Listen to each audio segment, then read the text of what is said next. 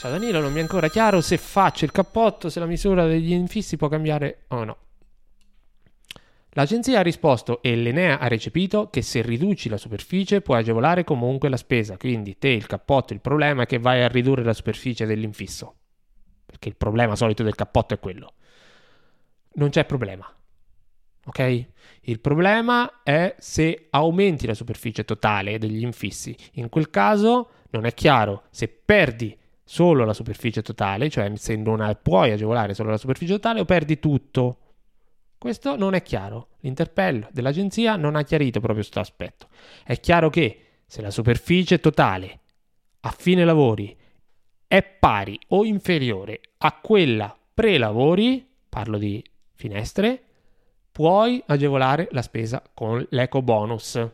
Quindi fai il cappotto, riduci perché devi fare le spallette, devi vedere tutto quanto. Riduci, non ci sono problemi.